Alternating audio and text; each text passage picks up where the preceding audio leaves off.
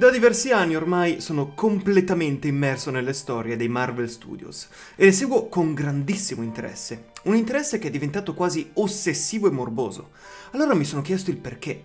Chiaramente ci sono film migliori, ci sono storie migliori, ma non riesco a togliermi la Marvel dalla testa.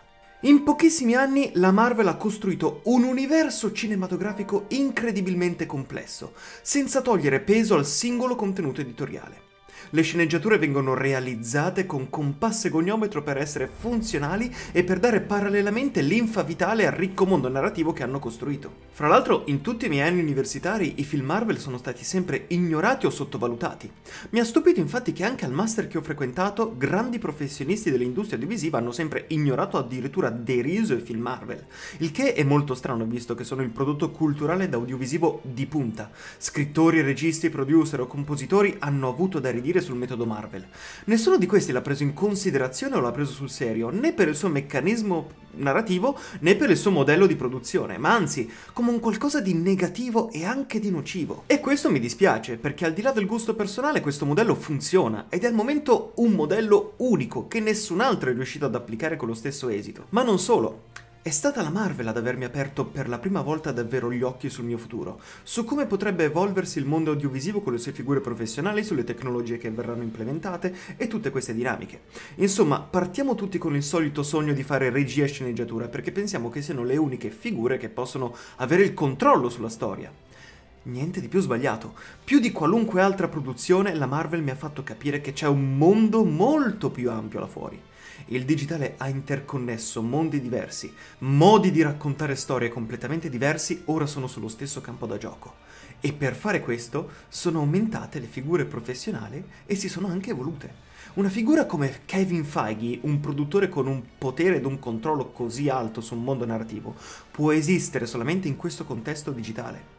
E soprattutto, salvo eccezioni, con la Marvel ho capito che la figura del regista in questo contesto digitale e serializzato soprattutto non è al centro del potere creativo, anzi forse solo un esecutore del vero potere creativo.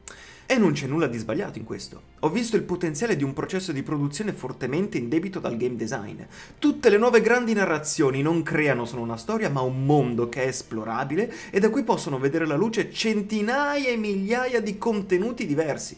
Non solo, se oggi fare un film significa posizionare fisicamente gli oggetti o gli attori in uno spazio, presto un video, un film o una serie sarà programmata digitalmente ed il lavoro di rendering e modellazione 3D sarà essenziale. Programmare una storia in digitale potrebbe diventare uno standard e con la Marvel stiamo vedendo i primi passi di questo futuro incombente. Quello che è certo è che la figura del produttore sarà assimilabile ad una specie di product manager, che avrà un peso sempre maggiore sul set, perché dovrà guidare l'integrazione informatica con la parte più artistica e creativa. Sceneggiatori, designer e registi devono comunicare con informatici e programmatori ed è qui che interverrà il produttore. Vista questa rivoluzione, mi sorprende che ancora non c'è alcuna figura professionale in Italia, oppure una figura accademica, che abbia saputo dirmi perché io sono completamente agganciato a questo mondo, a questo stile produttivo, a questo modo di raccontare storie, e qual è la loro importanza nel contesto culturale. Snobbare questo fenomeno lo trovo inutile e saccente. Poi per carità i gusti sono gusti e ci mancherebbe, ma non capisco perché dei professionisti o delle figure dalle notevoli capacità analitiche mi abbiano quasi sempre fatto sentire in colpa, come se questi miei gusti fossero sbagliati, il che però mi ha fatto venire ancora più voglia di andare a lezione con magliette con logo Marvel ben in evidenza. Poi chiaro, potrei perfettamente essere in torto io e ci mancherebbe, ma volevo capire allora perché su di me la Marvel ha da un po' di anni tutto questo fascino e speravo di non non doverlo capire da solo, ma di essere guidato. Ci ho pensato molto e penso di aver raggiunto più o meno una quadra. Come avrete capito, sono due punti chiavi che suscitano il mio interesse. La narrazione e la produzione.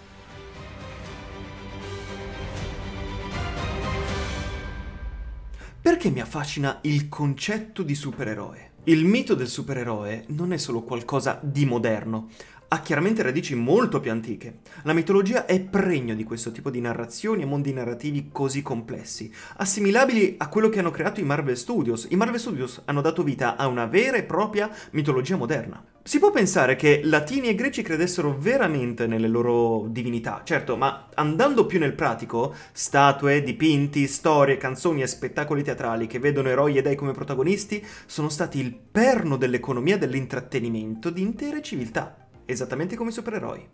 La rappresentazione di questo ricco pantheon di personaggi ha un preciso scopo, raccontare le varie sfaccettature dell'umanità. Zeus rappresenta il fallimento del padre onnipotente. È una figura che usa il suo potere illimitato per organizzare il mondo, fallendo il più delle volte. Nell'editoria fumettistica è stata la DC la prima a prendere a piene mani le divinità del pantheon greco per plasmare i personaggi. Superman è ovviamente Zeus, Wonder Woman funge da Hera e Batman è Ade. Aquaman è chiaramente Poseidone, questa cosa è fin troppo evidente, Flash Hermes, eccetera. Questo schematismo non potrebbe essere più chiaro di così, ed è proprio per questo motivo che i personaggi DC sono incredibilmente difficili da rappresentare sul grande schermo oggi, a differenza di quelli Marvel.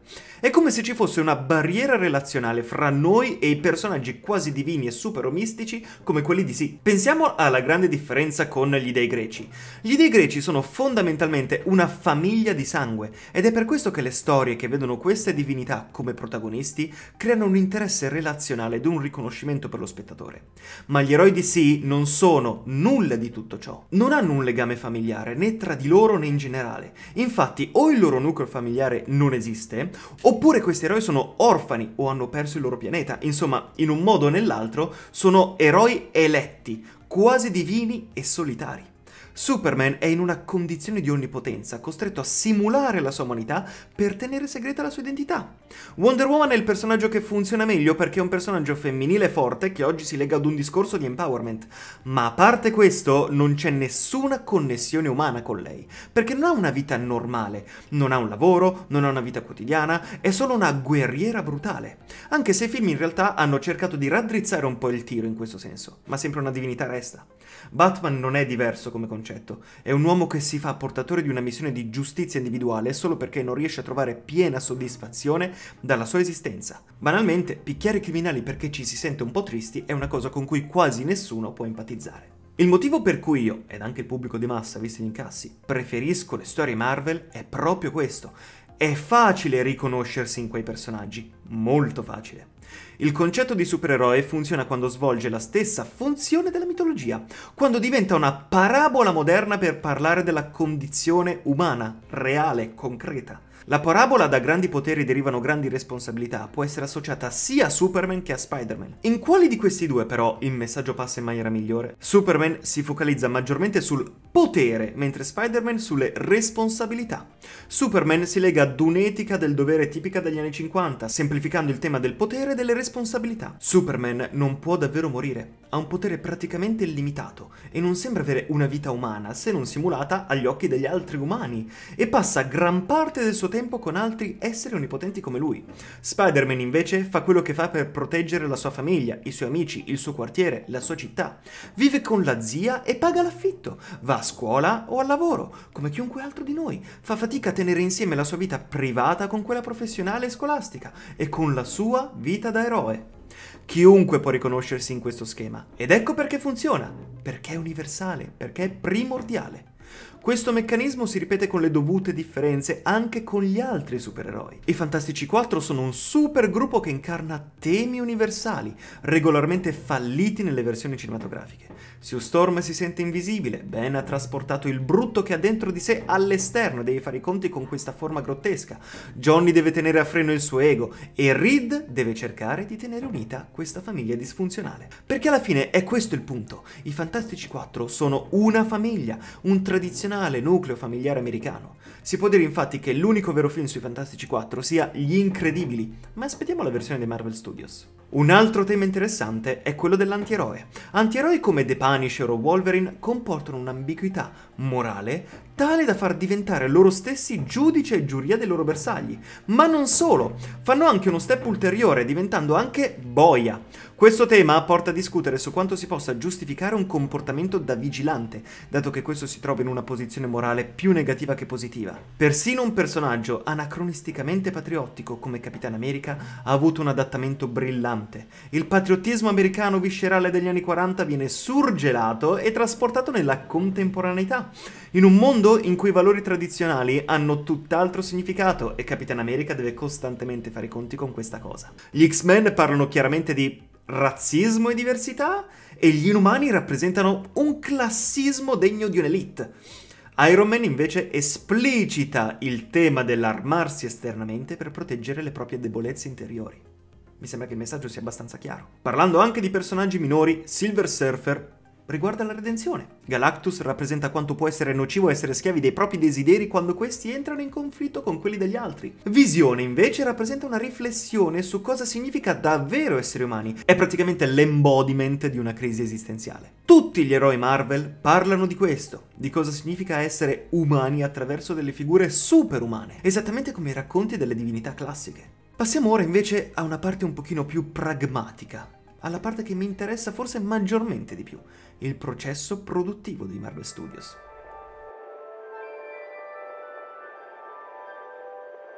La produzione di un contenuto Marvel la trovo incredibilmente affascinante. Per certi versi, i Marvel Studios hanno creato qualcosa di completamente rivoluzionario e che ha cambiato per sempre la produzione di contenuti, di contenuti ad alto budget. Fondamentalmente hanno introdotto delle strutture narrative completamente nuove grazie al concetto di continuità, di continuity e di universo narrativo. Questo meccanismo è sempre esistito nei fumetti, ma applicarlo al cinema è stata una novità di un certo peso. I film sono narrazioni lineari autoconclusive, raccontano una storia completa di circa due ore.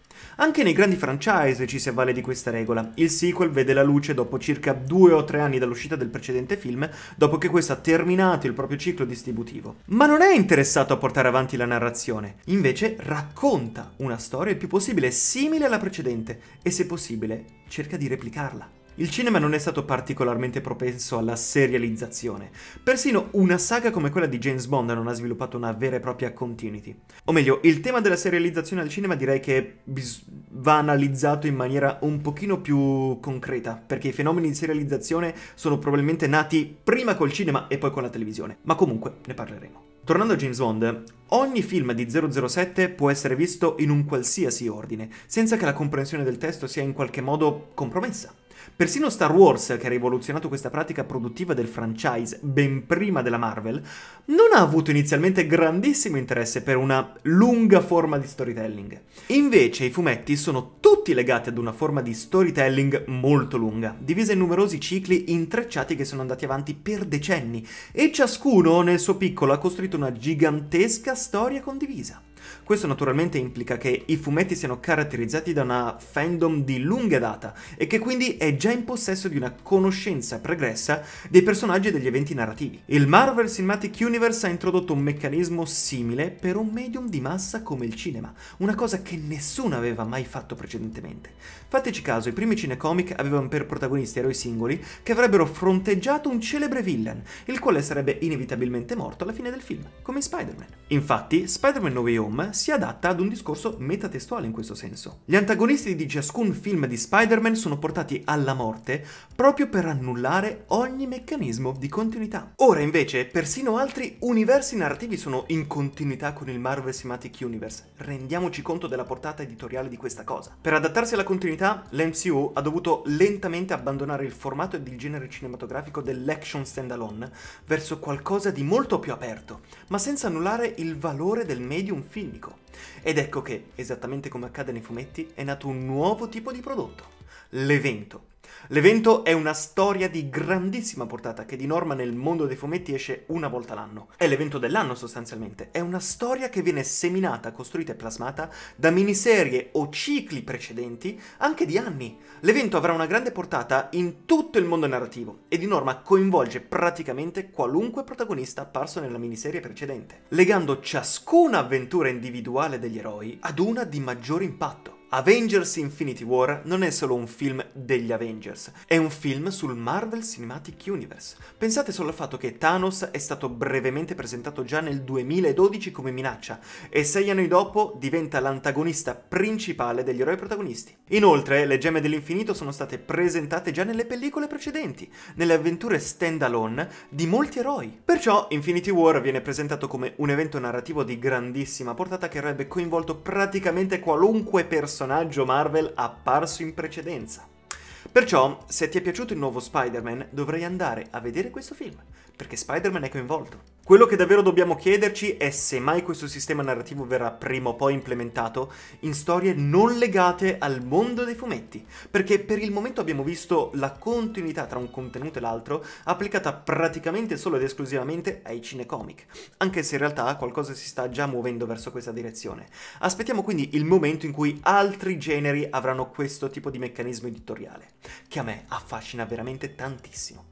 Il potenziale è praticamente illimitato con una cosa del genere. Ma naturalmente per far funzionare questa macchina bisogna studiare ogni evento narrativo al millimetro. Come ho detto prima, le sceneggiature vanno scritte con compasso e goniometro. Per questo, di norma, il Marvel Studios r- scrivono le loro storie eh, e le progettano anni prima dell'effettiva produzione. Come spiega un meraviglioso video di Insider, i Marvel Studios hanno iniziato ad utilizzare le previsualizzazioni come nessun altro ha mai fatto prima. Dico brevemente che cos'è una previsualizzazione. Si tratta di una versione approssimativa della sequenza realizzata tramite sistemi di grafica e animazione 3D un po' raffazzonata, come se fosse uno storyboard animato. Ciò che viene realizzato in previsualizzazione sarà praticamente identico al risultato finale, in termini di azione e movimento movimenti dei personaggi. Di norma la Marvel realizza le previsualizzazioni di tutto il film ben tre anni prima dall'uscita del film stesso, così la produzione consisterà solamente nel mettere in pratica la versione più raffazzonata delle previsualizzazioni. Questo sistema permette di mappare digitalmente come apparirà una determinata scena e sarà una guida fondamentale su come quella scena, quella sequenza, verrà girata. Pensate che la Marvel ha realizzato intere previsualizzazioni, cioè sull'intero film, per ben 19 pellicole su 23 dell'Infinity Saga. Lo scopo è uno solo, non lasciare nulla a caso. Per farlo, Avengers Endgame è stato uno dei film più costosi mai realizzati, ma è stato anche uno dei più grandi incassi della storia del cinema, perché non ha lasciato niente al caso. Ed è questo anche un sistema di produzione che io adoro completamente. Ed è anche questo uno dei motivi per cui adoro la produzione dei Marvel Studios e adoro questo tipo di prodotti. Perché si vede il meccanismo produttivo che è studiato al millimetro. Non solo la storia, ma anche le attività produttive. Tutte le entità coinvolte, tutte le figure professionali coinvolte lavorano come un'unica macchina per realizzare prodotti estremamente studiati. Ma non solo, la previsualizzazione è qualcosa di estremamente utile per instaurare un dialogo tra le parti. Si possono mettere in pratica sperimentazioni da parte degli sceneggiatori per vedere come verrà effettivamente una scena, oppure per sviluppare un modo creativo per trovare soluzioni a problemi spaziali o produttivi. Di solito la Marvel spinge il dipartimento che si occupa della previsualizzazione ad avere un ruolo attivo nella produzione. Sono loro infatti le figure che gestiranno i ritmi delle inquadrature, la composizione dell'immagine, il tono, il colore della scena, scena, l'illuminazione, eccetera. Ma alla fine tutto ciò viene fatto anche per ottimizzare i costi di produzione. Nuovi software e sistemi tecnologici permettono di fare scouting location virtuali, di testare dei lavori di ripresa avanzate come ad esempio particolari movimenti di camera. Pensate che esiste persino un sistema chiamato TechVis che fornisce ai registi tutti i dati e i diagrammi di ripresa di cui i registi poi avranno bisogno per ricreare nella realtà ogni singolo shot. Questo sistema prevede perfino di prevedere che tipo di lente verrà utilizzata, a che distanza sarà il fuoco e la distanza che i personaggi dovranno mantenere dall'inquadratura. Queste robe io le adoro, ci vado pazzo. Pensate a quanto è fondamentale questo sistema quando si ha a che fare con un personaggio come Ant-Man, che può rimpicciolirsi ed ingrandirsi a piacimento. Ed è chiaro che in questo contesto prevedere le dimensioni e le proporzioni dei personaggi si rivela fondamentale.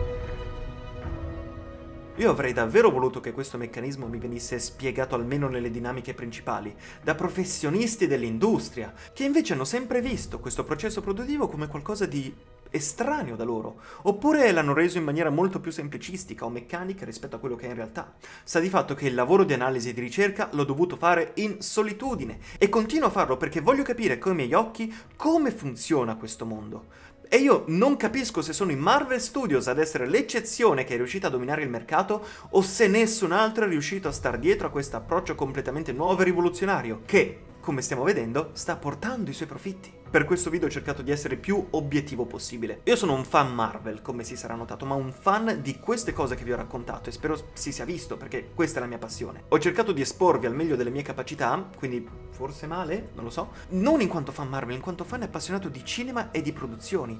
Ormai io ho fatto il callo al puro hating Marvel, ma va bene così, le ragioni le posso anche capire circa, ma in generale non voglio sottovalutare, non voglio che questo sistema venga sottovalutato, ma voglio che ci si renda conto della grandissima rivoluzione che ha implicato. E poi ripeto, ci sono i gusti personali, qualunque cosa può piacere o non piacere, ma credo che in certi casi, soprattutto quando riguarda il meccanismo produttivo e il mercato, bisogna cercare il più possibile di non avere opinioni perché solamente senza opinioni riusciamo a capire veramente come funziona questo sistema e riusciamo anche ad apprezzarlo. Essere in grado di non avere opinioni non è facile, ma è l'unico modo per cercare di capire come funzionano al meglio certe dinamiche.